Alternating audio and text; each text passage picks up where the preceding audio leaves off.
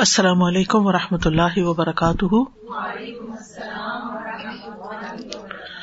نحمد و نسلی اللہ رسول کریم ام آباد فعد بلّہ من الشیطان الرجیم، بسم اللہ الرحمٰن الرحیم ربش رحلی صدری ویسر علی عمری وحل العقدم من السانی یفق قولی۔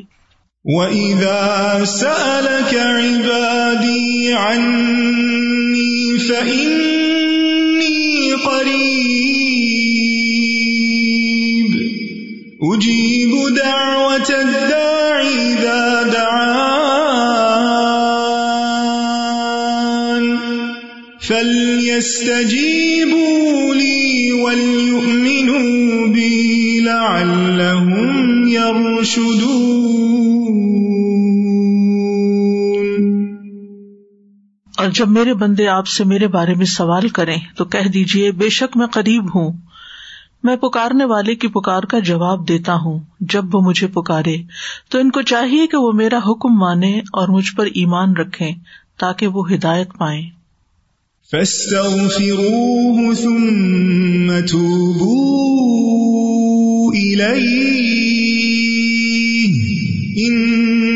ربی قریب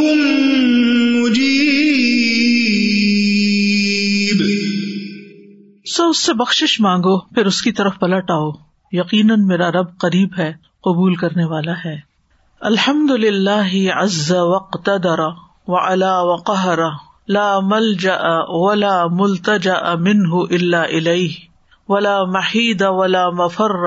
احمد سبحان و اشکر و قط ادن بزیادت لمن شکر و اطوب الہ و استغفر تمام قسم کی حمد اللہ کے لیے ہے، جو طاقتور، غالب اور صاحب اقتدار ہے، جو بلند اور غالب ہے، اور اس کی پکڑ سے بچنے کی کوئی جگہ اور پناہ گاہ نہیں، مگر اسی کی طرف، اور نہ ہی دور بھاگنے کی کوئی جگہ ہے اور نہ فرار ہونے کی کوئی جگہ ہے۔ یعنی اللہ سبحان تعالیٰ سے کوئی کہیں بھاگ کے جا نہیں سکتا، مگر اسی کی طرف۔ میں اللہ سبحان تعالیٰ کی حمد بیان کرتا ہوں اور اس کا شکر بجا لاتا ہوں۔ اور اس نے اعلان فرما دیا ہے کہ جو شکر کرے گا ہم اس کو زیادہ دیں گے۔ میں اسی کی طرف توبہ کرتا ہوں اور اسی سے استغفار کرتا ہوں۔ اللہ مسل علی محمد و علی محمد کما صلی علی ابراہیم و علی ابراہیم ان حمید مجید۔ اللہ مبارک اللہ محمد و علی محمد کما بارک علی ابراہیم و علی ابراہیم ان کا حمید مجید۔ آج ہم ان شاء اللہ قبر اور دجال کے فتنے سے حفاظت کی دعائیں پڑھیں گے۔ ارشاد باری تعالیٰ ہے۔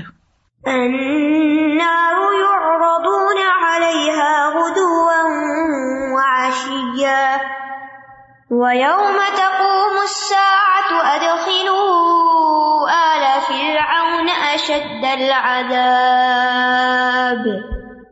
آگ ہے جس پر وہ صبح شام پیش کیے جاتے ہیں۔ اور جس دن قیامت قائم ہوگی، حکم ہوگا، آل فرعون کو شدید ترین عذاب میں داخل کرو۔ اس آیت میں فرعون اور آل فرعون کا انجام بتایا جا رہا ہے۔ علیہ السلام جب بنی اسرائیل کو لے کر شہر سے نکل گئے تو فرعون کو اس کی خبر ہوئی۔ وہ لشکر تیار کر کے ان کے پیچھے آیا اور علیہ السلام کو بنی اسرائیل کے ہمراہ دریائے کلزم کی طرف جاتے ہوئے دیکھا۔ فرعون نے بھی اپنے لشکروں کے ساتھ ان کا پیچھا کیا۔ علیہ السلام اپنی قوم کے ساتھ سمندر میں راستہ بننے پر وہاں سے گزر گئے۔ فرعون بھی اپنے لشکر کے ساتھ سمندر میں گھس گیا۔ جب سمندر کے عین درمیان میں پہنچا تو سمندر دونوں طرف سے آ کر مل گیا اور ان کے اول و آخر سارے کے سارے تمام لوگ ڈوب گئے۔ سارے بنی اسرائیل پار لگ گئے اور سارے فرونی ڈوب گئے۔ سمندر میں غرق کیے جانے کے بعد اللہ تعالیٰ نے انہیں گھیرنے والے دو بدترین عذابوں میں مبتلا کیا، جس کا یہاں پر ذکر ہے۔ ایک ہے قیامت تک ہونے والا عذاب، جسے عذاب قبر یا عذاب برزخ کہا جاتا ہے، جو موت اور آخرت کے درمیانی وقفے میں انہیں آگ کی صورت میں ہو رہا ہے، جس پر وہ صبح و شام پیش کیے جاتے ہیں۔ اور دوسرا عذاب قیامت کے دن شروع ہوگا۔ تو اس آیت میں ان دونوں عذابوں کا ذکر ہو رہا ہے۔ انار یعنی آگ کا عذاب ہے عال فرون کے لیے یور ادون علیہ غدو و اشیا جس آگ پر وہ صبح شام پیش کیے جاتے ہیں۔ یہ ہو گیا ایک عذاب جو اس وقت ہو رہا ہے۔ اور دوسرا ہے وہ یوم تقوم سعت اور جس دن قیامت قائم ہوگی، اس وقت اس سے بھی بڑا عذاب ہوگا۔ کہا جائے گا اد خلو اعلی فرون اشد العذاب۔ آل فرون کو شدید ترین عذاب میں داخل کرو۔ جنت کا ذکر جب ہم پڑھتے ہیں تو قرآن مجید میں آتا ہے، جنتیوں سے کہا جائے گا اد خلو فیحا بسلام۔ لیکن یہاں کہا گیا اد خلو اعلی فرونا اشد العذاب. یعنی اللہ سبحان تعالیٰ ان سے بات بھی نہیں کرنا چاہیں گے اور فرشتے پھر مار مار کے دھکے دے کے ان کو آگ کی طرف لے جائیں گے. تو ان رویو ردون علیہ غدوب و اشیا یعنی پھر اون اور اس کی آل کو صبح اور شام آگ پر پیش کیا جاتا ہے. غدوب کہتے ہیں دن کے پہلے حصے کو اور اشی کہتے ہیں دن کے آخری حصے کو. صبح شام سے مراد صرف specifically morning and evening time نہیں ہوتا، بلکہ یہ محاورتن بولا جاتا ہے ہمیشہ کسی کام کے کرتے رہنے کے لیے۔ وہ کہتے ہیں نا کہ بس اس کا تو صبح شام یہی طریقہ ہے۔ تو اردو میں بھی کس معنی میں استعمال ہوتا ہے صبح شام؟ مسلسل۔ یعنی مستقل طور پر وہ تو یہی کرتا ہے۔ کیونکہ صبح کرتا ہے اور پھر شام ہوتی ہے تو شام اور صبح صبح ہوتی ہے، شام ہوتی ہے، یوں ہی زندگی تمام ہوتی ہے یعنی کہ وہ اسی کام میں لگا ہوا ہے۔ اور اگر اس کو صبح اور شام کے طور پر بھی لیا جائے لٹرل میننگ میں، تو اس کا مطلب یہ کہ صبح کے وقت انہیں آگ پر لایا جاتا ہے اور پھر شاید بریک ہوتی ہے اور پھر دوبارہ شام کو، اور یہ بھی عذاب کی شدید قسم ہے۔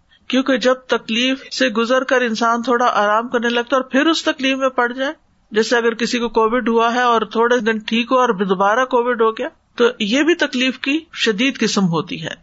حدیث سے بھی پتہ چلتا ہے کہ ہر بندے کو قبر میں صبح و شام اس کا ٹھکانا دکھایا جاتا ہے۔ رسول اللہ صلی اللہ علیہ وسلم نے فرمایا، جب تم میں سے کوئی مر جاتا ہے، تو صبح شام اس کا ٹھکانا اس پر پیش کیا جاتا ہے۔ اگر وہ جنت والوں میں سے ہے، تو اسے جنت والوں کا مقام دکھایا جاتا ہے۔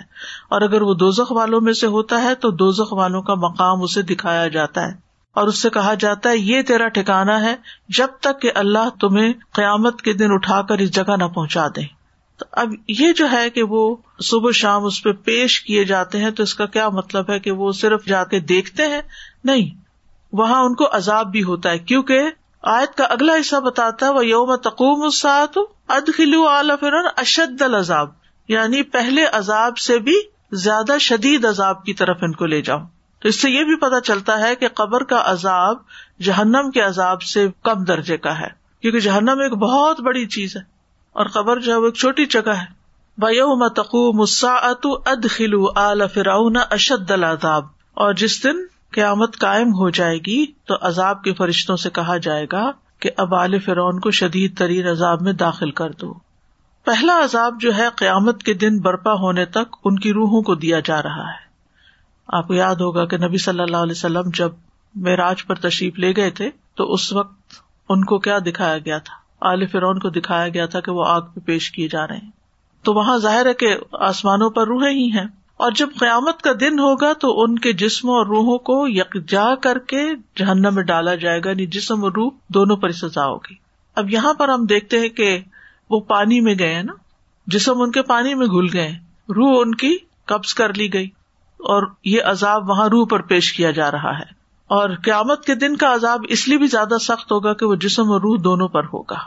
اور یہ عذاب صرف فرونیوں کے لیے خاص نہیں ہے، بلکہ تمام مجرموں کو قبر میں ڈالنے پر عذاب شروع ہو جاتا ہے اور آخرت کا عذاب جو فیصلہ ہونے کے بعد ہوگا وہ تو بہت ہی سخت ہوگا۔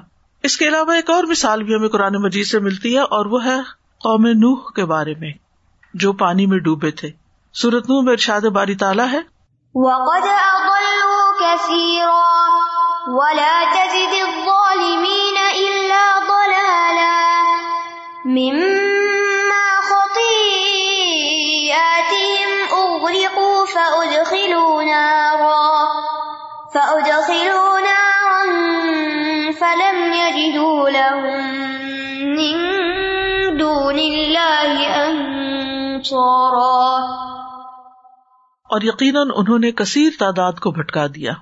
یعنی قوم نوح کی اکثریت بھٹکی ہوئی تھی۔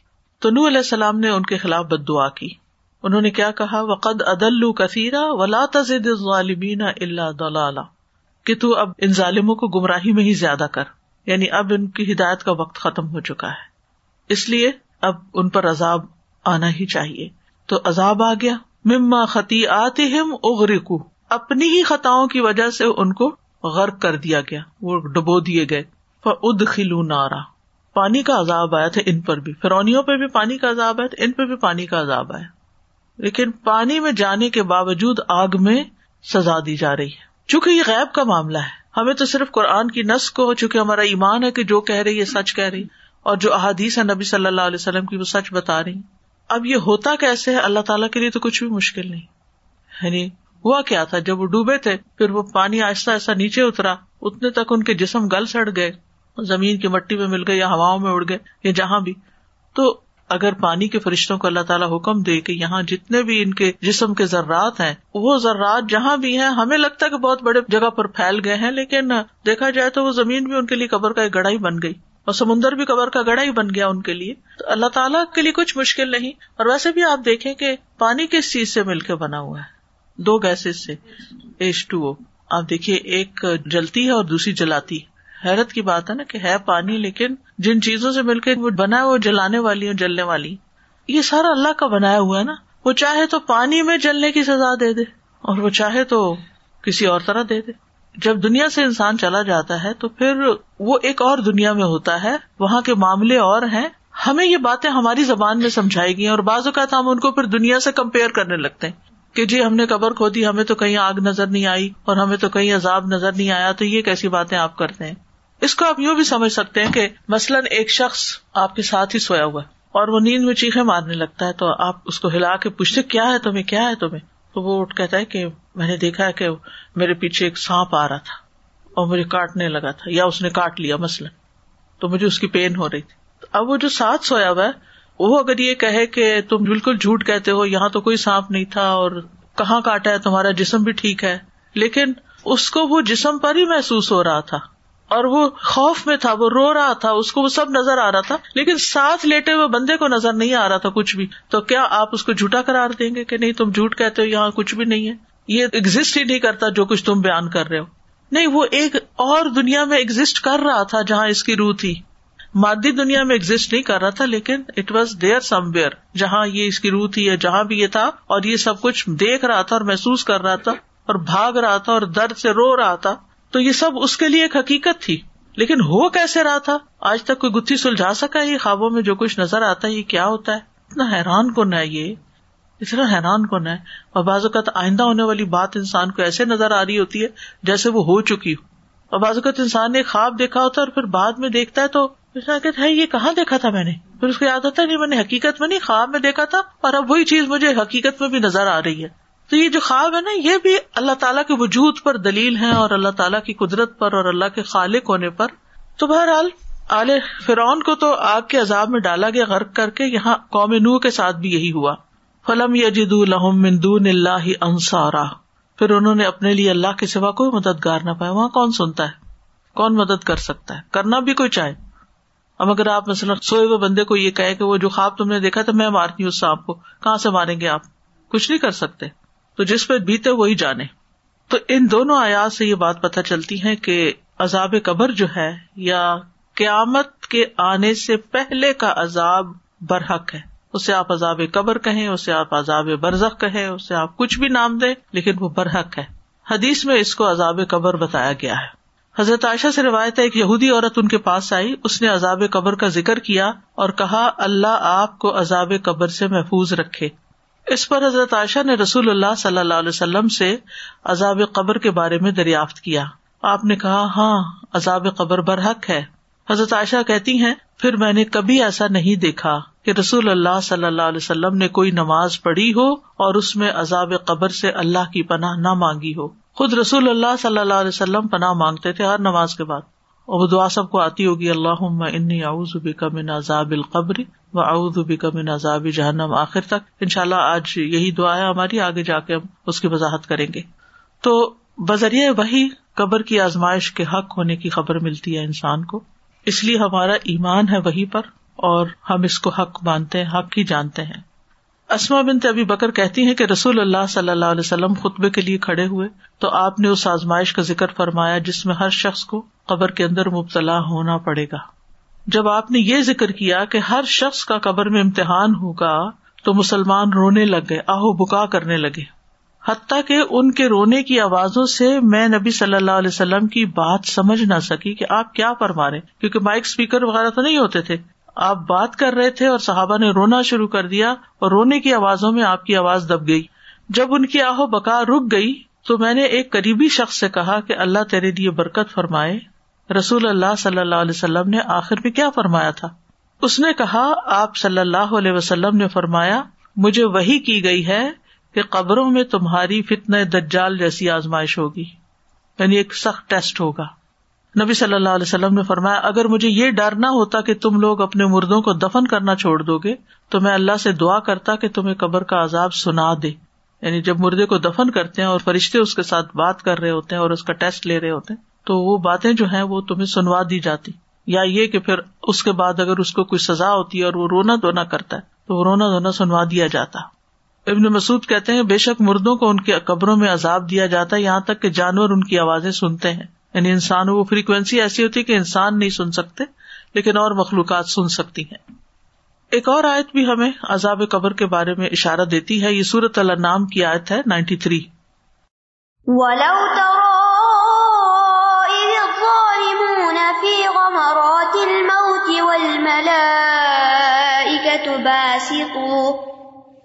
والملائكة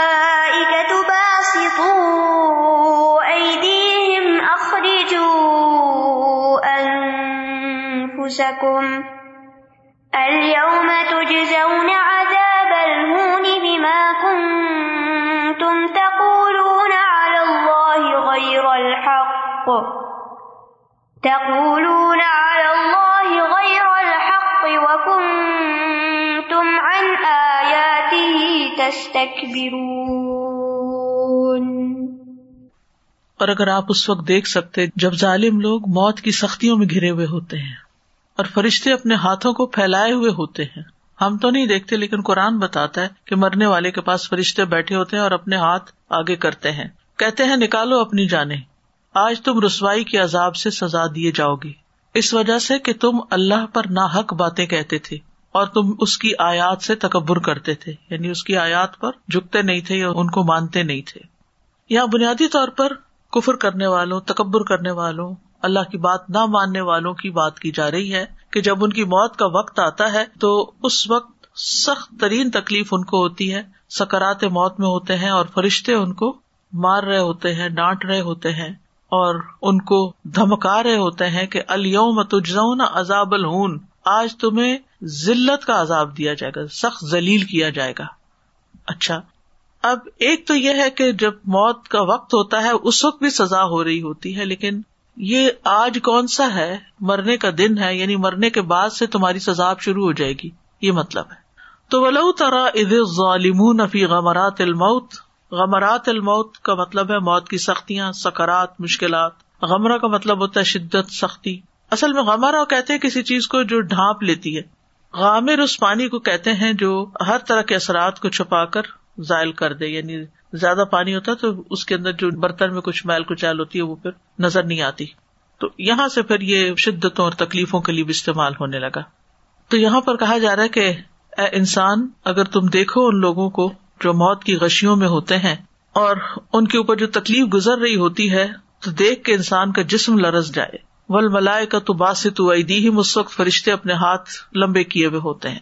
یعنی فرشتے جو ہیں اس وقت غصے میں ہوتے ہیں۔ اور غصے میں بول رہے ہوتے ہیں اور اللہ کے عذاب کی خبر سنا رہے ہوتے ہیں ان کو۔ سورت انفال میں آتا ہے، ولو ترا از یتوف الدین کفر الملا اکتو ید ربو نہ وجوہ ہوں و ادبار ہوں اور کاش آپ دیکھیں، جبکہ فرشتے ان لوگوں کو فوت کرتے ہیں جنہوں نے کفر کیا، وہ ان کے چہروں اور پیٹھوں پہ مارتے ہیں۔ ہمیں تو نظر نہیں آتا، مرنے والے کو جو مار پڑ رہی ہوتی۔ لیکن قرآن بتاتا ہے کہ ایسے ظالموں کی موت جب آتی ہے تو فرشتے ان کو مارتے ہیں۔ یعنی غصہ بھی کرتے ہیں، مارتے بھی ہیں اور برے عذاب کی خبر بھی دیتے ہیں ان کو۔ اور ڈانٹ کے کہتے ہیں اخریجو انفسکم، نکالو اپنی جانے یعنی روح کو اپنے جسم سے نکال کے ہمارے حوالے کرو۔ الوم تجزو نہ عذاب الہون، آج تمہیں بری طرح رسوا کیا جائے گا۔ اور یہاں الوم سے مراد پھر قبر کے عذاب کی طرف اشارہ ہے۔ یعنی آج تمہارے عذاب قبر کی ابتدا ہو جائے گی۔ تو علماء یہ کہتے ہیں کہ اس آیت میں واضح طور پر عذاب قبر کی طرف اشارہ ہے۔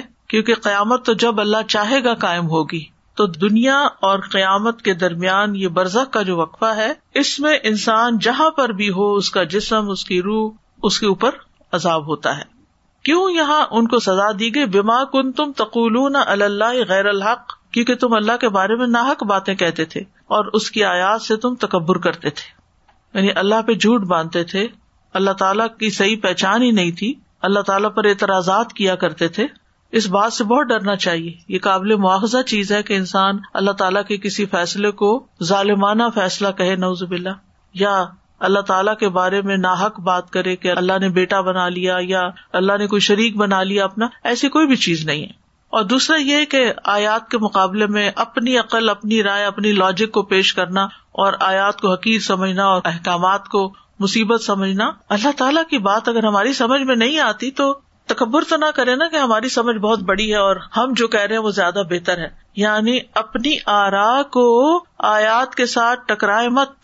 یعنی آیات کو اس طرح مت سوچے کہ یہ بات یوں کہ گئی ہے اور آج کے دور میں نہیں ہو سکتی اور یہ تو بہت مشکل ہے۔ ایسا کچھ نہ کہیں۔ تو اس آئے سے ہی پتہ چلتا ہے کہ عذاب قبر برحق ہے اور کافر کو جب عذاب کی خوشخبری دی جاتی ہے تو وہ اللہ تعالیٰ سے ملاقات نہیں کرنا چاہتا۔ اور حدیث میں آتا ہے کہ اس وقت کوئی چیز اس کے دل میں اس سے زیادہ ناگوار نہیں ہوتی جو اس کے آگے ہوتی ہے اور اللہ سے جا ملنے کو ناپسند کرتا ہے تو اللہ تعالیٰ بھی اس سے نہیں ملنا چاہتا۔ تیسری آیت جو ہمیں برزخ کی زندگی کے بارے میں خبر دیتی ہے قرآن مجید میں وہ سورت البقرہ کی آیت ہے۔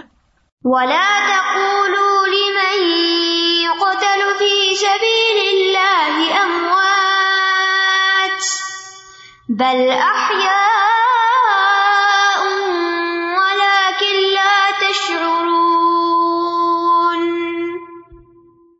اور جو لوگ اللہ کی راہ میں مارے جائیں، انہیں مردہ نہ کہو، بلکہ وہ زندہ ہیں، لیکن تم شعور نہیں رکھتے۔ یہ آیت شہدائے بدر کے بارے میں نازل ہوئی تھی۔ ان کی فضیلت بیان کی گئی کہ انہوں نے کس طرح اللہ کے راستے میں اپنی جان دی۔ اب وہ اللہ کے ہاں رسک پا رہے ہیں۔ اور یہ برزخی زندگی کی طرف اشارہ ہے یہاں۔ احیا ان سے مراد دنیا کی زندگی نہیں ہے۔ اگر دنیا میں وہ زندہ ہوتے تو پھر قبر میں نہ ڈالے جاتے۔ اسی لکھا والا قلعہ تشورون اور ویسے بھی اصل زندگی تو آخرت کی زندگی ہے نا۔ لیکن وہ اس دنیا کی زندگی سے مختلف ہے۔ کیونکہ جو لوگ آخرت کو نہیں مانتے، ان کے نزدیک تو بس انسان مرا اور اس کا جسم ختم، مٹی بنا اور قصہ تمام ہوا۔ لیکن حقیقت یہ ہے کہ مرنے کے بعد انسان مر نہیں جاتا، بلکہ اس کی روح جسم سے نکل کے الگ ہو کے ایک اور مقام پہ چلی جاتی ہے اور وہاں وہ شعور رکھتی ہے۔ تو بلا تقول تلفی سبیل اللہ امبات اللہ کی راہ میں مرنے والوں کو مردہ نہ کہو۔ جہاں کفار کا انجام بتایا گیا کہ ان کو مرنے کے بعد سزا ملتی ہے، وہاں اللہ کے راستے میں جان دینے والوں کا اچھا انجام بھی بتایا گیا کہ کس طرح ان کے لیے خوشخبری ہے اور کس طرح ان کو زندگی ملتی ہے۔ تو یہاں پر شہید کو مردہ نہ کہا جائے، یہ بات کہی جا رہی ہے۔ تو اگر کوئی کہے کہ مردہ کیوں نہ کہیں، وہ تو مر چکے ہیں۔ تو مطلب یہ ہے کہ اس سینس میں تو مر چکے ہیں کہ ان کا جسم اور روح الگ ہو چکے ہیں۔ ان کے جسم سے روح نکل چکی ہے۔ کیونکہ اگر وہ روح جسم کے اندر ہوتی تو پھر وہ مٹی کے اندر نہیں دبائے جا سکتے تھے۔ جب تک روح جسم کے اندر ہوتی ہے، چاہے کتنے ہی دن لگ جائے انسان کو ہسپتال میں یا گھر میں ڈیتھ بیڈ پر، اس کو اٹھا کے قبر میں کوئی نہیں ڈال کے آتا جب تک کہ پوری نکل نہیں جاتی۔ لیکن روح کا نکلنا جسمانی موت ہے ادر وائز روح کے اوپر ڈیتھ نہیں آتی۔ ایک روح جو ایک دفعہ پیدا ہو گئی ہے نا، بس وہ پیدا ہی ہو گئی ہے۔ اب اس نے مرنا نہیں ہے۔ روح نہیں مرتی۔ روح اس دنیا میں آنے سے پہلے بھی زندہ تھی۔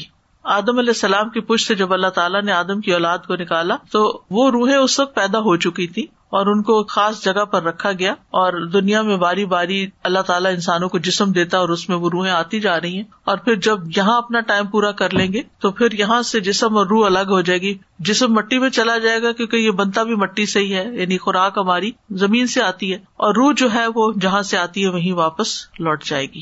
اچھے لوگوں کی روحیں اچھی روحوں کو اچھی جگہ رکھا جائے گا اور بری روحوں کو قید خانے میں رکھا جائے گا۔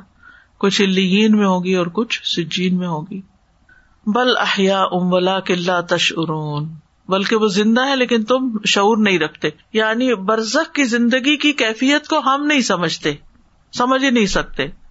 اور وہاں انسان کو اس طرح ہر چیز نہیں چاہیے ہوتی جیسے دنیا میں چاہیے۔ آپ دیکھے نا، جب ہم جسم اور روح کے ساتھ زندہ ہیں، تو پھر ہمیں بہت کچھ چاہیے ہوتا ہے۔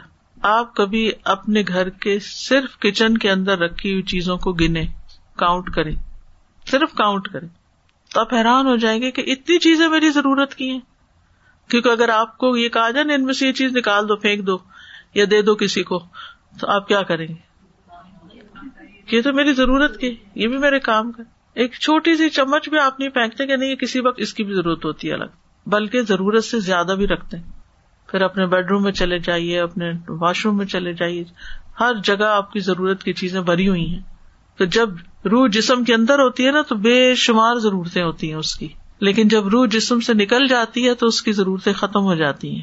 نہ جسم کی پھر ضرورت رہتی ہے، نہ روح کو ضرورت رہتی ہے۔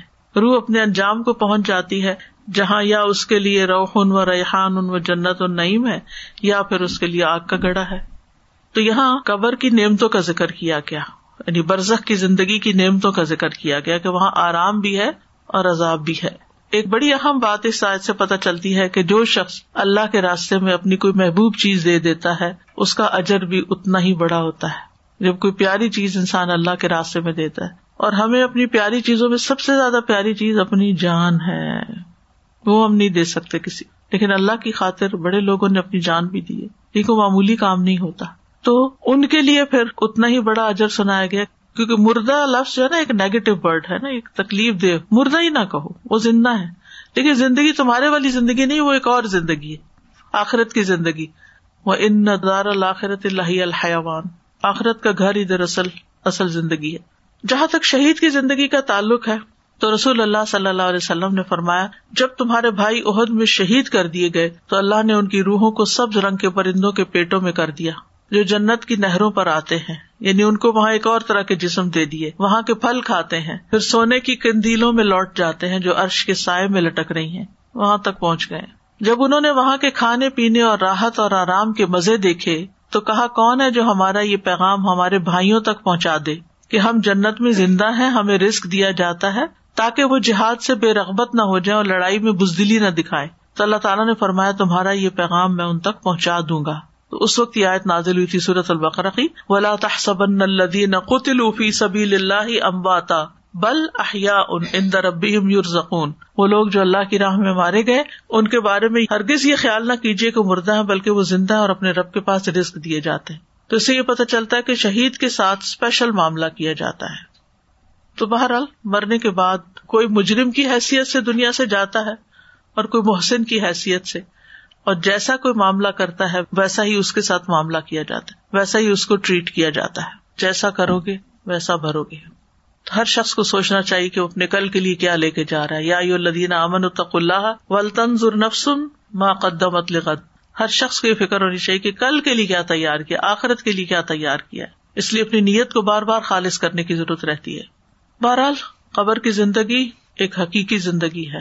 حقیقت اور مبنی ہے۔ اور قبر آخرت کی منزلوں میں سے پہلی منزل ہے۔ یعنی آخرت کا سفر موت کے بعد قبر سے شروع ہوتا ہے۔ پہلا مرحلہ ہے۔ رسول اللہ صلی اللہ علیہ وسلم نے فرمایا، قبر آخرت کی پہلی منزل ہے۔ اگر وہاں نجات مل گئی، اس کے بعد کے سارے مراحل آسان ہو جائیں گی اور اگر وہاں نجات نہ ملی، تو اس کے بعد کے سارے مرحلے مشکل ہوں گے۔ اگلے جتنے بھی اسٹیپس ہیں، جنت تک پہنچنے کے۔ پھر آپ نے فرمایا، اللہ کی قسم، میں نے جتنے بھی منظر دیکھے ہیں، قبر کا منظر ان سب سے ہولناک ہے۔ نبی صلی اللہ علیہ وسلم نے فرمایا، قبر کو ایک مرتبہ بھیجا جاتا ہے۔ اگر کوئی شخص اس سے بچ سکتا تو سات بن معاذ ہوتے۔ اب دیکھیں کہ ہم دنیا میں آنے سے پہلے ہماری روح کہاں تھی، ہمیں کچھ پتا نہیں۔ ایسی جگہ رکھا گیا جہاں ہمیں شعور نہیں تھا۔ پھر ماں کے پیٹ میں آئے، ہمیں کچھ شعور نہیں تھا۔ چھوٹی سی جگہ، قبر سے بھی تنگ۔ لیکن چونکہ شعور نہیں تھا تو اس لیے یاد ہی کچھ نہیں کہ وہاں کیا کیا۔ کوئی تنگی یاد نہیں، شعور نہیں تھا۔ لیکن ایک دفعہ جب ہم دنیا میں آ گئے تو شعور کا سفر شروع ہو گیا۔ اور پھر دنیا کی رنگا رنگی اور زیب و زینت اور بہت مزے مزے کی چیزیں، اس میں ہمارا دل لگ گیا۔ یعنی پہلے تو اندھیرے سے روشنی میں آئے تھے نا، اب اس پلانٹ سے جب زمین کے اندر جائیں گے تو اندھیرا ہوگا۔ تکلیف کے بعد نعمت دیکھے تو انسان خوش ہوتا ہے، لیکن نعمت کے بعد تکلیف دیکھے بہت بڑی تکلیف ہوتی ہے۔ اسی لیے جو لوگ دنیا میں زیادہ دل لگا بیٹھتے ہیں اور دنیا کی محبت میں زیادہ گرفتار ہوتے ہیں اور ہر وقت صرف خواہشات کے پیچھے دوڑ رہے ہوتے ہیں کہ بس انجوائے کر لیں کسی طرح اور انجوائے کرنے کی چیزوں کو اتنا زیادہ فوکس میں رکھتے ہیں اور اتنی اہمیت دیتے ہیں کہ اپنی جان، مال، ہر چیز اس پہ قربان کیے رکھتے چاہے وہ کھانے پہننے کا معاملہ ہو، چاہے وہ شادی بیاہ کا معاملہ ہو، سب سے زیادہ ہماری جو توجہ ہوتی ہے یا شوق ہے ہمارے، وہ دنیا کی زیب و زینت ہے۔ تھوڑی ہے یا زیادہ زیادہ فوکس اس کی طرف ہوتا ہے۔ اب خود سوچے کہ جب ایک انسان اس رونق اور اس زیب و زینت کو چھوڑ کے جاتا ہے، یہ تو ایسے ہی ہے نا کہ جیسے کسی کو امریکہ سے نکال کے پاکستان کے کسی دور دراز گاؤں میں بھیج دیں۔ اس کے لیے رہنا بہت مشکل ہوگا۔ لیکن کچھ ایسے لوگ بھی ہوتے ہیں جو واقعی یہ رون کے چھوڑ کے وہاں جاتے ہیں اور غریبوں کی مدد کرتے ہیں اور غریبوں کے ساتھ رہتے ہیں اور ان کو مشکل نہیں لگتا، کیونکہ انہوں نے ان رونقوں سے دل نہیں لگایا ہوتا۔ تو جتنا جتنا آپ دنیا میں زیادہ گستے چلے جائیں گے اور دنیا کی رونقوں اور زینتوں میں زیادہ وقت لگائیں گے، قبر اتنی ہی وحشت ناک لگے گی۔ اتنا ہی زیادہ پریشانی کا معاملہ ہوگا، کیونکہ آپ سب کچھ چھوڑا ہے، اپنے دوست چھوڑا ہے، بہن بھائی رشتے دار، عزیز سب چھوڑا ہے دنیا میں مالو متا چھوڑا ہے، گرم نرم بستر چھوڑا ہے، کپڑے چھوڑا ہے، مزے مزے کے کھانے پینے، ہر چیز چھوڑا ہے۔ اب یہاں تو وہ سب کچھ نہیں ہے۔ وہاں تو وہی ملے گا جو عمل ساتھ لے کر آئے۔ عمل کی کرنسی ساتھ ہوگی، اس کے مطابق جو آپ ڈیزرو کرتے ہوں گے، وہی مل جائے گا۔ تو بہرحال، قبر اندھیری جگہ ہے۔ رسول اللہ صلی اللہ علیہ وسلم نے فرمایا، یہ قبریں اپنے رہنے والوں پر اندھیرے سے بھری ہوئی ہیں۔ ٹوٹل ڈارکنیس ہے۔ اللہ ان کو میری نماز کی وجہ سے روشن کر دے گا۔ یعنی میری دعا کی وجہ سے۔ سلاد کا لفظ ہے، لیکن یہ دعا کے معنوں میں استعمال یعنی آپ دعا کرتے تھے اور جیسا کہ پیچھے بھی ہم نے پڑھا کہ کوئی نماز ایسی نہیں ہوتی تھی جس میں آپ عذاب قبر سے پناہ نہ مانگے پھر یہ بھی یاد رکھیے کہ قبر میں انسان کی عقل کو لوٹایا جاتا ہوش و آواز بحال کیے جاتے ہیں۔ ایک تو نا کہ کسی اندھیری کوٹڑی میں آپ ہیں اور آپ سوئے میں ہیں تو کیا فرق پڑتا ہے آپ کہاں ہیں؟ لیکن اگر آپ کی آنکھ کھل جائے اور آپ اٹھ کے دیکھیں تو وہ پھر تکلیف دہ ہے۔ عبداللہ بن امر کہتے ہیں، ایک مرتبہ رسول اللہ صلی اللہ علیہ وسلم نے قبروں میں امتحان لینے والے فرشتوں کا تذکرہ کیا۔ عمر رضی اللہ عنہ کہنے لگے، اے اللہ کے رسول کیا اس وقت ہماری عقل لوٹا دی جائے گی؟ آپ نے فرمایا ہاں بالکل آج کی طرح، سننے، بولنے، دیکھنے والے ہوگے قبر کے اندر۔ اسی لیے ہم دیکھتے کہ صحابہ قبر سے بہت خوف کھاتے تھے، خاص طور پر حضرت عثمان کے بارے میں آتا ہے کہ جب کسی قبر کے پاس رکتے تو بہت روتے تھے۔ ہم بھی بعض اوقات قبرستان جاتے ہیں، یہ گزرتے ہیں، لیکن ہمارے تو کوئی آنسو نہیں آتے۔ کیونکہ ہمیں پتہ ہی نہیں، جو جاہل انسان ہوتا ہے یا بے شعور انسان ہوتا ہے اس کو تو ڈر نہیں لگتا، اس کے اندر وہ خشیت نہیں ہوتی۔ صحابہ میں سے امر ابن الاس کہتے ہیں، جب میرا انتقال ہو جائے تو میرے جنازے کے ساتھ نہ کوئی رونے والی ہو یعنی کوئی عورت نہ جائے، نہ آگ ہو، کیونکہ وہاں وہ لوگ کینڈل یعنی آگ لے کے جاتے تھے، اور اب بھی آپ دیکھیں کہ مارننگ کے لیے کینڈل جلائی جاتی ہیں۔ جب تم مجھے دفن کر دو تو مجھ پر مٹی ڈال دینا۔ اس کے بعد میری قبر کے ارد گرد اتنی دیر ٹھہرنا، جتنی دیر میں اونٹ ذبح کر کے اس کا گوشت تقسیم کیا جاتا ہے، تاکہ تمہارے قرب سے کہ میرے آل اولاد ہے اوپر، باہر۔ مجھے انس رہے اور میں دیکھ لوں کہ میں اپنے رب کے فرشتوں کو کیا جواب دیتا ہوں۔ حضرت عائشہ فرماتی ہے میں نے ارض کیا، اے اللہ کے رسول صلی اللہ علیہ وسلم، یہ امت اپنی قبروں میں آزمائی جاتی ہے تو میرا کیا حال ہوگا؟ میں تو ایک کمزور عورت ہوں۔ آپ نے فرمایا، اللہ تعالیٰ ان لوگوں کو جو ایمان لائے ہیں، قول ثابت کے ساتھ دنیا کی زندگی میں اور آخرت میں ثابت قدم رکھتا ہے۔ یعنی جو لوگ ایمان لاتے ہیں، اللہ تعالیٰ ان کو لا الہ الا اللہ کی وجہ سے قبر کے اندر جما کے رکھے گا، وہ جواب دے پائیں گے۔ جتنا جس کا ایمان مضبوط ہوگا، اتنی اس کے لیے آگے آسانی ہوگی۔ اب قبر میں دفنانے کے بعد تین سوال پوچھے جائیں گے۔ اس پر ایک کتاب بھی ہے، قبر کے تین سوال، اور اس میں میں نے ساری یہ احادیث اکٹھی کروا دی تھی کہ ایک ہی جگہ پر بیٹھ کر انسان سارا کچھ دیکھ لے، پڑھ لے، اور اس کو ریفرنس بھی سارے مل جائیں۔ اسی طرح مردہ جو ہے، وہ قبر میں باہر والوں کی، پاؤں کی آواز بھی سن رہا ہوتا ہے۔ براب نے عازب کہتے ہیں کہ ہم رسول اللہ صلی اللہ علیہ وسلم کے ساتھ ایک انصاری کے جنازے میں گئے۔ ہم قبر کے پاس پہنچے تو ابھی لاہت تیار نہیں تھے لاہت کہتے ہیں بغلی قبر کو۔ گڑا کھود کے پھر سائڈ سے کھودا جاتا ہے۔ تو رسول اللہ صلی اللہ علیہ وسلم بیٹھ گئے اور ہم بھی آپ کے ارد گرد بیٹھ گئے۔ گویا ہمارے سروں پہ پرندے بیٹھے ہوئے، اتنی چپ ہو گئی سب۔ آپ کے ہاتھ میں چھڑی تھی، آپ سے زمین کو ریت رہے تھے۔ آپ نے سر اٹھایا اور فرمایا، اللہ سے قبر کے عذاب سے پناہ مانگو۔ یعنی قبر کے عذاب کی امان مانگو۔ آپ نے دو یا تین بار یہی بات فرمائی اور فرمایا جب لوگ واپس جاتے ہیں یعنی میت کو دفنا کر، تو میت ان کے قدموں کی آہٹ سن رہی ہوتی ہے۔ جبکہ اس سے پوچھا جا رہا ہوتا ہے کہ، اے فلاں، تیرا رب کون ہے؟ تیرا دین کیا ہے؟ تیرا نبی کون ہے؟ یعنی جب قبر میں لٹا کے قبر بند کر دی جاتی تو فرشتے آ کے اٹھا کے بٹھاتے ہیں۔ اب ہو سکتا ہے کہ آپ پوچھیں کہ، بھائی، وہاں تو مٹی اس کے اوپر تک ہوتی ہے تو وہ بیٹھتا کہاں ہے؟ اس کی جگہ کہاں ہے؟ یہ تو اللہ ہی جانتا ہے نا کہ اس کی کیفیت کیا ہوگی۔ ہم کیفیت نہیں بتا سکتے، لیکن چونکہ یہ بات احادیث میں بیان ہوئی ہے، اس لیے ہمارا اس پر ایمان ہے۔ تو وہ جواب دیتا ہے جو مومن ہوتا ہے، ربی اللہ، دینی الاسلام۔ اور نبی صلی اللہ علیہ وسلم کے بارے میں کہتے ہوا رسول اللہ صلی اللہ علیہ وسلم۔ پھر وہ کہتے ہیں، تجھے کیسے علم ہوا؟ وہ کہتا ہے، میں نے اللہ کی کتاب پڑھی اور اس پر ایمان لایا اور اس کی تصدیق کی۔ یہ کتاب قبر میں بھی فائدہ دے گی۔ ابھی تعلیم القرآن شروع ہو رہا ہے نا، تو لوگ پوچھتے ہیں، کیا فائدہ ہوگا اس کو پڑھ کے؟ تو قبر ایک حقیقت ہے اور یقینی چیز ہے جہاں ہم نے جانا ہے، تو یہ کتاب وہاں بھی فائدہ دے گی۔ پھر آسمان سے منادی کرنے والا کہتا ہے، میرے بندے نے سچ کہا، اسے جنت کا بستر بچھا دو، اس کو جنت کا لباس پہنا دو، اس کے لیے جنت کی طرف سے دروازہ کھول دو۔ تو وہاں جنت کی طرف سے ہوائیں، راحتیں اور خوشبوئیں آنے لگتی ہیں اور اس کی قبر کو انتہائی وسیع کر دیا جاتا ہے اور اس کو کہا جاتا ہے، اب تم سو جاؤ، جیسے ایک دلہن سو جاتی ہے۔ یعنی بہت اعلیٰ درجے کی ٹریٹمنٹ کی جاتی ہے اس کے ساتھ۔ کیونکہ اس نے سارے جواب صحیح دیے، اس آزمائش اور فتنے سے باہر نکلا ٹیسٹ پاس کر لیا۔ اس کے بعد کافر کا اور منافق کا ذکر کیا گیا۔ اس سے بھی یہ سوال ہوتے ہیں، لیکن وہ جواب نہیں دے پاتا۔ وہ کہتا ہاں, ہاں، اللہ ادری، مجھے نہیں پتا۔ یعنی ان تینوں سوالوں کا جواب ہی دیتا ہے۔ تو کہا جاتا ہے، اس نے جھوٹ کا اس کے لیے آگ کا بستر بچھاؤ، آگ کا لباس پہناؤ اور اس کے لیے دو کی طرف دروازہ کھول دو۔ پھر اسے سخت تپش اور گرم ہوا آنے لگتی ہے۔ قبر تنگ کر دی جاتی ہے، اس کی پسلیاں ایک طرف سے دوسری طرف گھس جاتی ہیں۔ پھر ایک اندھا گنگا فرشتہ اس میں مقرر کر دیا جاتا ہے، جس کے پاس لوہے کا بھاری گرز ہوتا ہے۔ اگر وہ پہاڑ پہ بھی مار دیا جائے تو پہاڑ بھی مٹی مٹی ہو جائے۔ پھر وہ اس کے ساتھ اس کو ایسی چوٹ مارتا ہے، جس کی آواز جنوں اور انسانوں کے علاوہ مشرق اور مغرب کے درمیان ساری مخلوق سنتی ہے۔ پھر وہ مٹی ہو جاتا ہے، پھر دوبارہ اس میں روح لوٹائی جاتی ہے اور پھر دوبارہ وہ زندہ ہوتا ہے اور پھر مارا جاتا ہے۔ اور یہی عذاب اس کو قیامت تک ہوتا رہے گا۔ اللہ تعالیٰ بچا کے رکھے۔ قبر میں عذاب کے علاوہ نعمتیں بھی ہیں۔ مومن کو موت کے وقت اللہ کی رضامندی اور عزت ملنے کی خوشخبری دی جاتی ہے۔ مومن کے لیے قبر روشن اور وسیع ہو جاتی ہے۔ سبزے سے بھر دی جاتی یعنی گرینری اس کو نظر آتی ہے۔ نیک امال اس کی قبر کی تنہائی کو دور کر دیتے ہیں۔ یعنی ویسے تو قبر میں اکیلے ہوتا ہے انسان۔ لیکن نیک امال جو ہے وہ اس کی تنہائی دور کر دیتے ہیں وہاں۔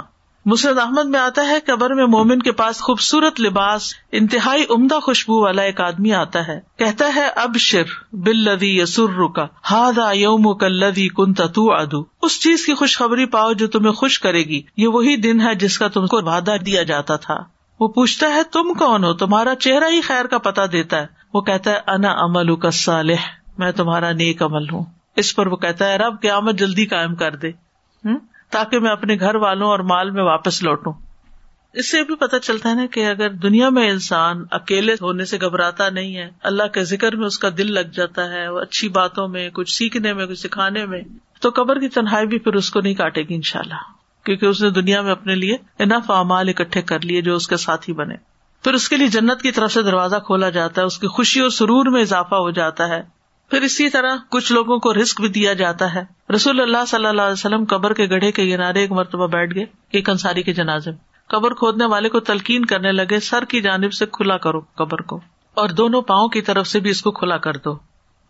اس کے لیے جنت میں انگور کے بہت سے خوش ہیں۔ تو امال ہی کا بدلا ہے۔ نا اسی طرح مومن جب اپنی قبر کی کشادگی کو دیکھتا ہے اور اس کو تو اتنا کچھ مل گیا، اس کی قبر باغ بن گئی، تو وہ کہتا ہے، مجھے چھوڑو، میں گھر والوں کو خوشخبری سنا دوں۔ کہ میں ٹھیک ہوں بالکل، لیکن اسے اجازت نہیں ملتی اور کہا جاتا تم آرام سے یہاں رہو۔ کیونکہ اللہ تعالیٰ نے یہ حقیقتیں غیب میں رکھی، ہمیں نہیں پتا ان کی حقیقت کیا ہے۔ اور مومن کو تو سلا دیا جاتا ہے وہاں، آرام کرو دنیا میں بہت کام کر لیا۔ نبی صلی اللہ علیہ وسلم نے فرمایا، قبر میں ستر گز فراخی کر دی جاتی ہے، پھر اس کے لیے اس میں روشنی کر دی جاتی ہے، پھر اسے کہا جاتا ہے، سو جاؤ۔ تو وہ کہتا ہے، میں اپنے گھر والوں کی طرف لوٹ جاؤں، تاکہ میں انہیں خبر دوں۔ تو وہ دونوں فرشتے کہتے ہیں، اس دلہن کی طرح سو جاؤ، جسے کوئی نہیں جگاتا، مگر وہ جو اس کو سب سے زیادہ پیارا ہوتا ہے، یہاں تک کہ اللہ اسے اس کی خوابگاہ سے اٹھائے گا۔ یعنی اللہ تعالیٰ ہی اب اس کو اٹھائے گا۔ اب واپسی کا کوئی راستہ نہیں۔ لیکن برے انسان جو ہیں، ان کی بہت شامت آئے گی، اور وہ کوئی فریاد کو نہیں پہنچے گا۔ جن کے پاس نیک عمل نہ ہو۔ حتیٰ کہ جب انسان کا جنازہ جا رہا ہوتا ہے نا، تو برا انسان جو ہوتا ہے، اس وقت بھی رو رہا ہوتا ہے اور کہہ رہا ہوتا ہے کہ مجھے کدھر لے کے جا رہے ہو۔ کیونکہ اس کو پہلے سے بتا دیا جاتا ہے کہ تمہارا انجام اچھا نہیں ہے۔ ہائے بربادی، تم اسے کہاں لے جا رہے ہو؟ اور یہ آواز بھی انسان کے علاوہ باقی مخلوق سن رہی ہوتی ہے۔ اگر انسان سن لے تو بے ہوش ہو جائے، برداشت نہ کر سکے۔ اور برے انسان کے پاس جو اس کے امال ہے بدسورت گندے کپڑوں والا ایک آدمی آتا ہے آپ دیکھیں کہ اگر آپ کے ساتھ بھی کوئی بیٹھ جائے نا جو نہایا نہ ہو یا اس کے کپڑے گندے ہوں، یا کوئی کچن سے نکل کر آیا ہو بغیر کپڑے چینج کیے، یا پسینے میں ہو کوئی، کیسا دل گھبراتا ہے، انسان بیٹھ نہیں سکتا وہاں۔ تو یہ قبر میں اس کا ساتھی بن جاتا ہے جو برے امال کرنے والے جھوٹ، غیبت، چگلی فتنا فساد، دوسروں کو ازیت دینا، یہ ساری چیزیں وہاں پر اس کے لیے ازیت کا باعث بن جائیں گی۔ نبی صلی اللہ علیہ وسلم نے فرمایا، کیا تم جانتے ہو کہ یہ آیت ان لہو معیشت دن کا و نشر ہو یوم القیامت آما یہ کس کے بارے میں نازل ہوئی؟ تمہیں معلوم ہے کہ تنگ حالی کیا ہے، انہوں نے ارض کیا، اللہ اور اس کا رسول ہی بہتر جانتے ہیں۔ آپ نے فرمایا، کافر کا اس کی قبر میں عذاب سے دو چار ہونا ہے۔ اس ذات کی قسم جس کے ہاتھ میں میری جان ہے، اس پر ننانوے سانپ مسلط کر دیے جاتے ہیں۔ تو قبر میں کیڑے مکوڑے اور سانپ بھی ہوتے ہیں۔ کچھ لوگ عذاب قبر سے محفوظ رہیں گے، جیسے شہید ہونے والا سورت الملک پڑھنے والا، پیٹ کے مرض میں فوت ہونے والا۔ سرحدوں کی حفاظت کرنے والا، جمعہ کے دن یا رات کو فوت ہونے والا۔ جمعہ کی رات ایک دن پہلے آتی ہے جمعے سے، اور مغرب کے ساتھ شروع ہو جاتی۔ تو اس کے برعکس عذاب قبر پانے والے جو ہیں، اس میں کفر اور نفاق والے لوگ ہیں۔ مشرق نبی صلی اللہ علیہ وسلم اپنے گدے پہ سوار ہو کر بنو نجار کے باغ میں جا رہے تھے۔ زید بن ثابت کہتے ہم بھی آپ کے ساتھ تھے کہ اچانک وہ گدا بدک گیا۔ قریب تھا کہ آپ کو نیچے گرا دے یعنی ایک دم رسی توڑا کے آگے بھاگا۔ دیکھا تو وہاں پانچ چھ قبریں تھی آپ نے فرمایا کہ کیا ان قبر والوں کو کوئی جانتا ہے کس کی قبریں تھی یہاں؟ ایک آدمی نے کہا، میں جانتا ہوں۔ آپ نے فرمایا، یہ لوگ کب مرے ہیں؟ اس نے کہا، یہ لوگ شر کی حالت میں مرے ہیں۔ آپ نے فرمایا، ان لوگوں کو قبروں میں عذاب ہو رہا ہے۔ پھر اسی طرح چغل خور اور پیشاب کی چھینٹوں سے نہ بچنے والا، اس کے لیے بھی عذاب قبر۔ ابن عباس کہتے ہیں کہ نبی صلی اللہ علیہ وسلم دو قبروں کے پاس سے گزرے۔ آپ نے فرمایا، ان دونوں قبروں کو عذاب دیا جا رہا ہے اور کسی بڑی بات پر نہیں۔ پھر آپ نے فرمایا کیوں نہیں؟ بڑی ہی بات ہے۔ ان میں سے ایک شخص تو چگل خوری کرتا تھا اور دوسرا پیشاب سے بچنے کے لیے احتیاط نہیں کرتا تھا۔ آپ نے یہ بھی فرمایا، قبر کا زیادہ تر عذاب پیشاب کی وجہ سے ہوتا ہے۔ بس تم پیشاب کی چھینٹوں سے بچا کرو۔ یعنی اپنی تہارت کا اہتمام کیا۔ چگل خوری کیا ہوتی ہے؟ کوئی بتائے گا آپ میں سے؟ ادھر کی بات، ادھر چگل خوری ہوتی ہے کہ کسی کی شکایت لگانا۔ خاص طور پہ ایسی باتیں کرنا کہ جس سے فساد پیدا دو بندوں کی لڑائی اور فساد کے لیے۔ میں یہ پوچھ رہی تھی کہ اگر جیسے کوئی کسی کی اصلاح کے لیے ہمیں بتائے کہ کوئی کسی کی اصلاح کر سکتا ہے، تو ہم اس کی اصلاح کے لیے اگر ہم کوئی اس طرح کی بات کرتے ہیں تو کیا وہ بھی چگل خوری میں آئے گی؟ کسی سے کسی کی اصلاح ہو رہی ہو۔ چگل خوری فساد کے لیے ہوتی ہے، لڑانے کے لیے دو دوستوں کو۔ مثلاً اگر دو لوگوں کے آپس میں بہت اچھے ٹرمز ہیں ہسبینڈ وائف کی ہیں۔ ہسبینڈ وائف کے بیچ میں ہی اگر بہت اچھی بنی ہوئی ہے، تو دوسروں کو کھلتی ہے یہ بات۔ اور اس حسد کی بنا پر وہ سوچتے ہیں کہ کیوں نہ ان کے درمیان لڑائی ڈلوائی جائے۔ تو وہ کوئی نہ کوئی بات بنا کے وہ پہنچا دیتے۔ تمہیں پتا تمہاری بیوی تمہارے بارے میں کیا کہتی ہے؟ اور بیوی کو تمہیں پتا تمہارا شوہر باہر کیا کرتا ہے؟ اور اس طرح کی باتیں کر کے ان کے درمیان پھوٹ ڈلوا دے انسان، لڑائی ڈلوا دے۔ ایک ہوتا ہے صرف غیبت۔ وہ غیبت کیا ہوتی ہے؟ کسی تھرڈ پارٹی کی بات ادھر سے ادھر کوئی ساتھ جھوٹ بنا کے لگا اس میں مقصد یہ نہیں ہوتا کہ لڑائی پڑے۔ وہ ویسے ہی عادت ہوتی ہے لوگوں کی، دوسروں کی برائیاں چننا اور آگے پھیلانا۔ لیکن جہاں یہ نیت ہونا کہ ان دونوں کے درمیان پھوٹ پڑ جائے، وہ اصلاح کے لیے نہیں ہوتی، وہ فساد کے لیے ہوتی ہے۔ فساد کے لیے کی گئی بات چغل خوری ہوتی ہے۔ اصلاح تو ڈائریکٹ ہی کرنی چاہیے۔ بہت سی خرابیوں سے انسان بچ جاتا ہے۔ اگر انسان ادھر کی بات ادھر ادھر کی ادھر ادھر سے وہ گھما پھرا کے پتہ نہیں کس طرح جس کے ساتھ معاملہ ہے، اس کے ساتھ ڈائریکٹ بات کر لی جائے۔ اور اللہ سے دعا کیا کرے کہ اللہ تعالیٰ مجھے ضرورت عطا کر کہ میں جس کے اندر کوئی خرابی دیکھوں، اسی کو بتاؤں بجائے اس کے کہ کسی اور کو بتاؤں۔ ٹھیک ہے نا؟ اس سے بہت ساری مشکلات سے انسان بچ جاتا ہے۔ اللہ یہ کہ اس کو سمجھ نہیں آ رہی کہ وہ کیا طریقہ اختیار کرے۔ تو مشورے کے لیے کسی سے انسان بات کر سکتا ہے، لیکن ایسی خواہ مخواہ میں باتیں نہیں کرنی چاہیے سیف سائڈ دوسری چیز جو عذاب قبر کا باعث بنتی ہے، وہ پیشاب کی چھینٹے ہیں۔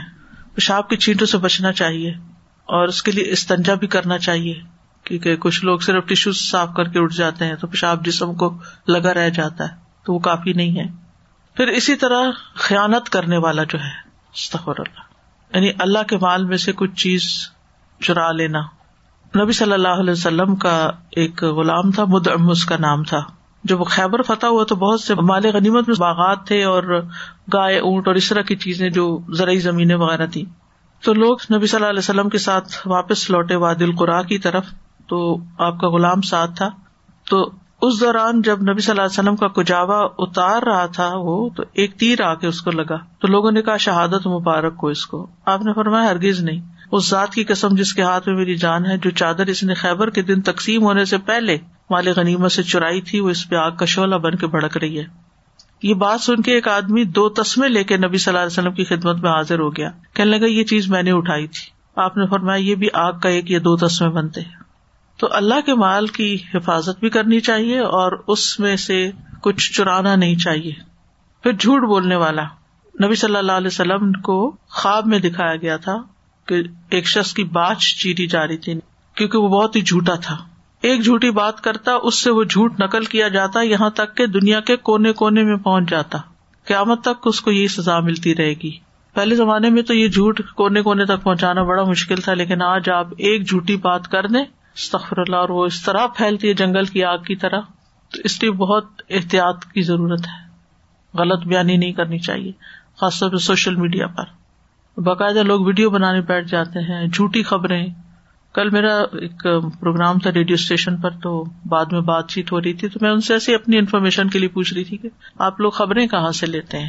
تو انہوں نے بتایا کہ ہم نے واشنگٹن پوسٹ کی سبسکرپشن لی ہوئی ہے فلاں فلاں جگہ کی، لیکن ہم فلاں کنٹری سے کوئی خبر نہیں لیتے، کیونکہ وہاں پر اکثر خبریں فیبریکیٹڈ ہوتی، جھوٹ ہوتی۔ ایک جھوٹ عام ون آن ون کسی کے ساتھ جھوٹ بولنا ہے، وہ بھی غلط ہے۔ لیکن ایک جھوٹ پوری قوم کے ساتھ بولنا اور پھر اس کا خبروں میں اخباروں میں چھپ جانا اور بندے بندے کا پڑھنا، یا ٹیلی ویژن پہ نشر ہونا، افسوس کے ساتھ یہ مسلمانوں کا کردار ہو گیا آج۔ یعنی دوسرے کے بارے میں جھوٹا پروپیگنڈا شروع کر دے، بغیر تحقیق کے باتیں آگے پہنچانا۔ اس میں تو بہت کم لوگوں کو میں نے دیکھا ہے جو بچے ہوئے ہیں۔ اچھا بعض اوقات کیا ہوتا ہے کہ اوپر ٹائٹل کچھ اور دیا ہوتا ہے، صرف یعنی لوگوں کے اٹینشن گریب کرنے کے لیے۔ اور نیچے بالکل کچھ اور ہوتا ہے۔ تو یہ بھی ایک جھوٹی دعوت ہے نا یعنی جھوٹ بولا آپ نے، یہ جو آپ اوپر کہہ رہے ہیں۔ غلط بیانی کی اندر کیا ہے؟ پھر اسی طرح بے جا باتیں کرنے والا۔ نبی صلی اللہ علیہ وسلم نے فرمایا، جب کوئی مرنے والا مرتا ہے اور اس پر رونے والا کھڑا ہو اور کہے کہ اے میرے پہاڑ، یا با جب اللہ ہو یعنی ایک ان کا طریقہ تھا کسی کو بڑا بنانے کا نا۔ جیسے کہتے ہیں آئرن وومن اور یعنی پہاڑ جیسا حوصلہ اور فلاں۔ اے میرے سردار یا اس طرح کے کوئی اور الفاظ اس کے بارے میں کہے میت کے بارے میں؟ تو میت پر دو فرشتے مقرر کیے جاتے ہیں جو اس کے سینے پہ گھونسے مارتے ہیں اور پوچھتے ہیں، تم ایسے ہی تھے؟ جھوٹی تعریفیں بھی نہیں کرنی چاہیے۔ یہ جو ہم پڑھتے ہیں نا کہ میت کے بارے میں اچھی تعریف کرو تاکہ گواہی اچھی ہو، تو جھوٹی بھی نہ کرو۔ جو وہ نہیں ہے، وہ بھی نہ کرو۔ کیونکہ اس کا اس کو ثواب نہیں ملنا، الٹا اس کو سزا ملنی ہے۔ پھر اسی طرح علم حاصل کرنے کے بعد مرتد ہونے والا۔ حضرت انس کہتے ہیں کہ ایک شخص پہلے عیسائی تھا، پھر مسلمان ہو گیا، اس نے سورت البکرا اور عال عمران پڑھی، وہ نبی صلی اللہ علیہ وسلم کا کاتب بن گیا۔ پھر مرتد ہو کر دوبارہ عیسائی بن گیا۔ کہنے لگا، جو کچھ میں نے لکھ کے دیا وہ میں نے لکھا ہے، اس کے سوا محمد کو کچھ بھی معلوم نہیں، صلی اللہ علیہ وسلم۔ تو اللہ نے اس کو موت دے دی، لوگوں نے اسے دفن کیا۔ صبح ہوئی تو وہ زمین سے باہر پھینکا ہوا تھا۔ لوگوں نے کہا کہ یہ محمد صلی اللہ علیہ وسلم کے ساتھیوں کا کام ہے کیونکہ ان کا دین چھوڑا تو اس لیے۔ انہوں نے پھر دوبارہ اس کو دفن کیا۔ اس زیادہ گہری قبر کھو دی۔ صبح ہوئی تو پھر وہ باہر تھا۔ پھر تیسری دفعہ پھر ایسے ہی کیا۔ اب یہ کہ اس کے بعد وہ سمجھ گئے کہ یہ کسی انسان کا کام نہیں ہے۔ یہ اللہ کی طرف سے ہو رہا ہے کہ زمین اس کو نہیں پناہ دے رہی اب۔ قبر کے عذاب کے علاوہ فتنا دجال جو ہے ایک بہت بڑا فتنا ہے، جو زمین کا سب سے بڑا فتنا ہے۔ نبی صلی اللہ علیہ وسلم نے فرمایا، حضرت آدم کی پیدائش سے لے کر قیامت کے درمیانی وقفے میں دجال سے زیادہ کوئی بڑا واقعہ پیش نہیں آیا۔ ہر نبی نے دجال سے ڈرایا۔ پھر یہ کہ جب دجال آ جائے گا تو اس کے بعد ایمان لانا کسی کو فائدہ نہیں دے گا۔ رسول اللہ صلی اللہ علیہ وسلم فرمایا، دجال میری امت میں نکلے گا یعنی آپ کی امت اس وقت ہوگی دنیا میں جب دجال سامنے آئے گا۔ مکہ اور مدینہ کے سوا پوری دنیا میں یہ فتنا پھیل جائے گا۔ دجال دانی آنکھ سے کانا ہوگا، اس کی آنکھ پھولے ہوئے انگور کی طرح ہوگی، گھنے بالوں والا ہوگا۔ اس کی دونوں آنکھوں کے درمیان کاف فا را لکھا ہوا ہوگا۔ وہ دن بڑے سخت دن ہوں گے جب دجال آئے گا۔ حضرت عائشہ کہتی کہ ایک مرتبہ رسول اللہ صلی اللہ علیہ وسلم نے خروج دجال کے موقع پر پیش آنے والی تکالیف کا ذکر کیا۔ میں نے پوچھا اللہ کے رسول، اس دن اہل عرب کہاں ہوں گے؟ اور میں عائشہ، اس زمانے میں اہل عرب بہت تھوڑے ہوں گے۔ میں نے پوچھا، ایمان والوں کا کھانا کیا ہوگا؟ فرمایا، جو فرشتوں کا ہوتا ہے تصویر تقبیر تحمید، تحلیل۔ یعنی سبحان اللہ الحمد اللہ ولا اللہ اللہ اکبر۔ میں نے پوچھا ان دنوں کون سا مال بہتر ہوگا؟ نبی صلی اللہ علیہ وسلم نے فرمایا، وہ طاقتور غلام جو اپنے مالک کو پانی پلا سکے۔ رہا کھانا تو وہ تو ہوگا ہی نہیں۔ یعنی کھانے کے لیے کوئی چیز نہیں بچے گی۔ اللہ تعالیٰ اس فتنے سے محفوظ رکھے۔ آپ صلی اللہ علیہ وسلم نے یہ بھی فرمایا، تمہارے بعد ایک گمراہ کن کذاب آئے گا، اس کے سر کے پچھلے حصے میں شکنے بنی ہوئی ہوگی یعنی گھنگرالے بالوں کی وجہ سے۔ آپ نے یہ تین بار فرمایا۔ پہچان کرانے کے لیے کہ امت پہچان جائے اور اس کی باتوں میں نہ آئے۔ آپ صلی اللہ علیہ وسلم نے فرمایا، صحیح بخاری کی روایت ہے، دجال جس وقت خروج کرے گا، اس کے ساتھ پانی اور آگ ہوگی۔ جو چیز لوگوں کو آگ نظر آئے گی، وہ ٹھنڈا پانی ہوگا، جو پانی نظر آئے گا، وہ جلانے والی آگ ہوگی۔ یعنی چیزوں کی شکل بدل جائے گی۔ تم میں سے جو شخص اسے پائے، اسے چاہیے کہ آگ دینے والی چیز میں غوطہ لگائے، کیونکہ میٹھا اور ٹھنڈا پانی ہوگا۔ آپ صلی اللہ علیہ وسلم نے یہ بھی فرمایا کہ تمہارے بعد ایک گمراہ کن کذاب آئے گا، جس کے سر میں پیچھے سے شکنے بنی ہوگی اور وہ یہ دعویٰ کرے گا کہ میں تمہارا رب ہوں۔ یعنی اصل فتنا کیا ہے کہ وہ رب ہونے کا دعویٰ کرے گا۔ تو جو شخص یہ کہہ دے، لستا رب بنا تم نہیں ہو ہمارے رب۔ لاکن ربن اللہ، ہمارا رب تو اللہ ہے۔ اللہ ہی توکل نہ اس پر ہم نے توکل کیا۔ وہ الہی اربنا اسی کی طرف ہم نے رجوع کیا۔ نعوذ باللہ من شرک، ہم تیرے شر سے اللہ کی پناہ میں اپنے آپ کو دیتے ہیں۔ یعنی جو رد چاہیے ہوگی، اس کو رد کرنے کے لیے۔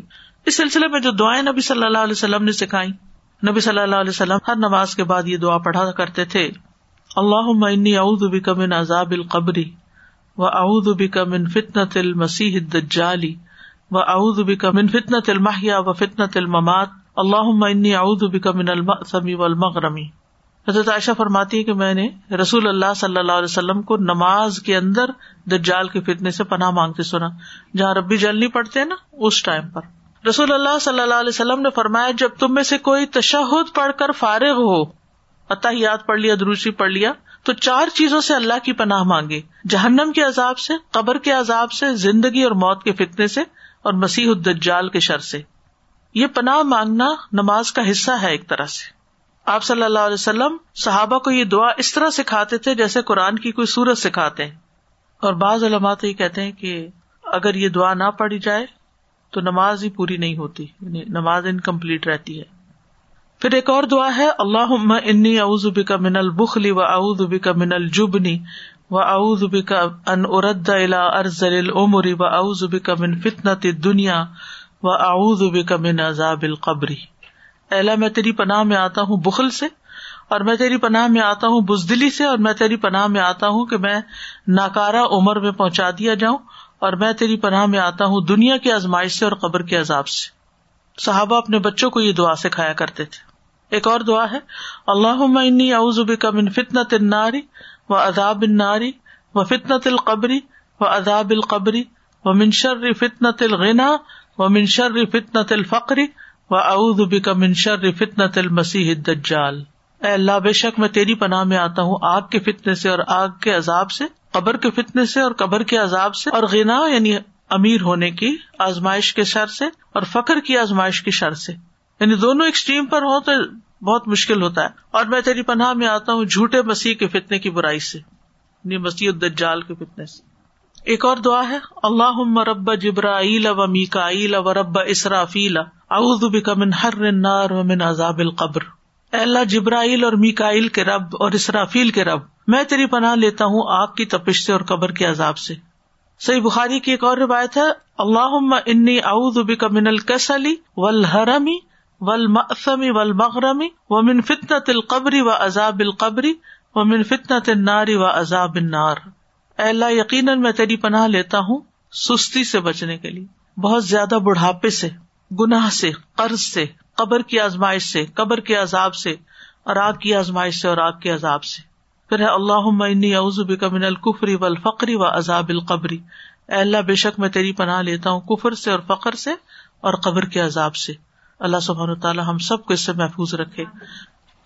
استاد وہ عذاب کے بارے میں پوچھنا تھا کہ روح نہیں مرتی جسم مر جاتا ہے۔ تو جسم جو قبر میں رہتی ہے تو جو عذاب صبح شام ہوتی ہے تو لا کے مطلب روح سے جسم کو ملایا جاتا ہے۔ جی وہ طریقہ کیا ہوتا ہے؟ ملانے کا اللہ ہی جانتا ہے لیکن صحیح عقیدہ یہی ہے کہ دونوں پہ ہوتا ہے عذاب۔ کیونکہ لین سی جین میں تو چلے گئے ایک یہ باڈی یہاں ہے تو پھر روز سزا کا جیسے سورج آسمان پہ اور اس کا کنیکشن ہمارے ساتھ بھی ہوتا ہے۔ ہاں جی۔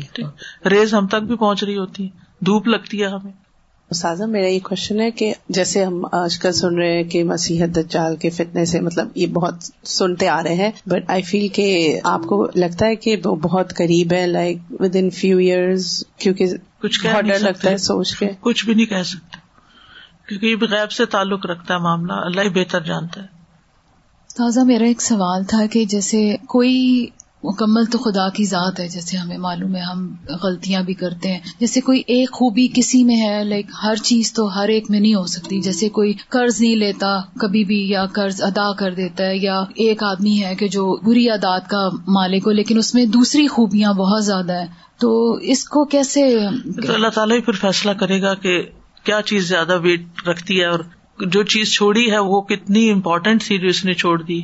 مطلب ایک شخص ہے جو اپنے ماں باپ کی بہن بھائیوں کے حقوق العباد کی بے پناہ حفاظت کرتا ہے اپنی ریسپانسبلٹی لیکن آن دی ادر سائڈ اس کے اندر کچھ خامیاں بھی ہیں جو کہ دور نہیں کرنا چاہتا۔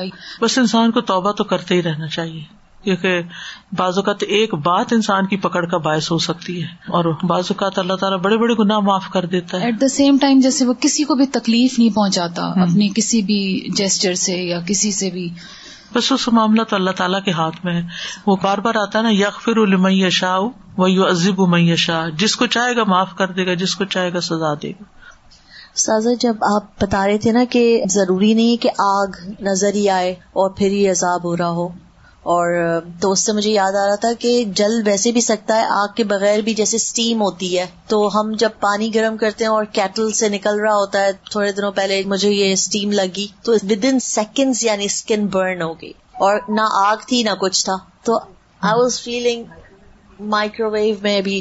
تو اس طرح سے اسٹیم جو ہے وہ نظر نہیں آتی کہ یہ آگ ہے یا فلیم ہے یا جس سے ہم سن برن جو ہوتا ہے۔ پھر سن برن ہوتا ہے اور پھر وہ برن بھی اتنا ہوتا ہے کہ اس وقت برداشت نہیں ہو رہا ہوتا۔ تو یہ کیسے برداشت کر سکیں گے یہ جو اللہ ہم سب کو اپنی اصلاح کی بہت ضرورت ہے۔ ہم کسی دھوکے میں نہ رہ جائیں کہ ہم سب ٹھیک کر رہے ہیں۔ ڈرتے رہنا چاہیے اللہ سے۔ سادا جی سوال ہے آن لائن۔ جی۔ کریں کہ برزخ کے لوگ کیا ہمیں دیکھ سکتے ہیں؟ نہیں۔ برزخ کا لفظ ہے ہی پردے سے۔ ہمارے اور ان کے بیچ میں ایک آڑ ہے۔ نہ ہم ان کو دیکھ سکتے نہ وہ ہمیں دیکھ سکتے۔ وہ نہیں آتا کہ وہ لوٹ کے جانا چاہے گا تو اس کو کہہ رہے نہیں۔ ہاں خواب میں ہم ان کو دیکھ لیتے ہیں۔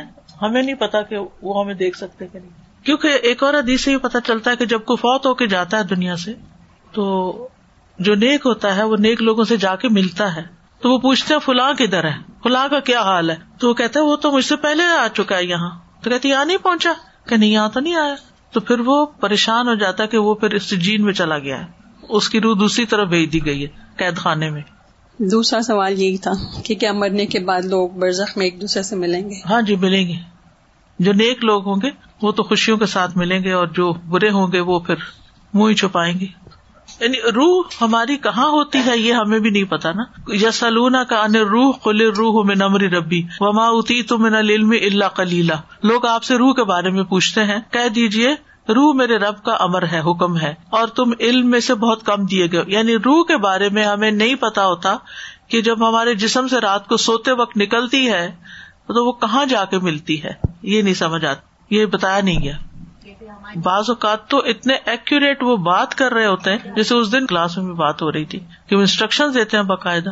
کچھ لوگ اپنے قرض کی ادائیگی کا بتاتے ہیں، کچھ کسی چیز کی، حتیٰ کہ کسی نے مجھے یہ بتایا کہ ان کی کوئی چیز ان کو نہیں مل رہی تھی، تو انہیں کو پتا تھی، تو انہوں نے خواب میں آ کے بتایا کہ فلاں جگہ ہے۔ آج کے لیے اتنا ہی کافی ہے۔ واخر داوانا الحمد للہ رب العالمین۔ سبحان اللہ و بحمد کا اشد اللہ اللہ اللہ انتا استخر کا و اطوب السلام علیکم و رحمۃ اللہ وبرکاتہ۔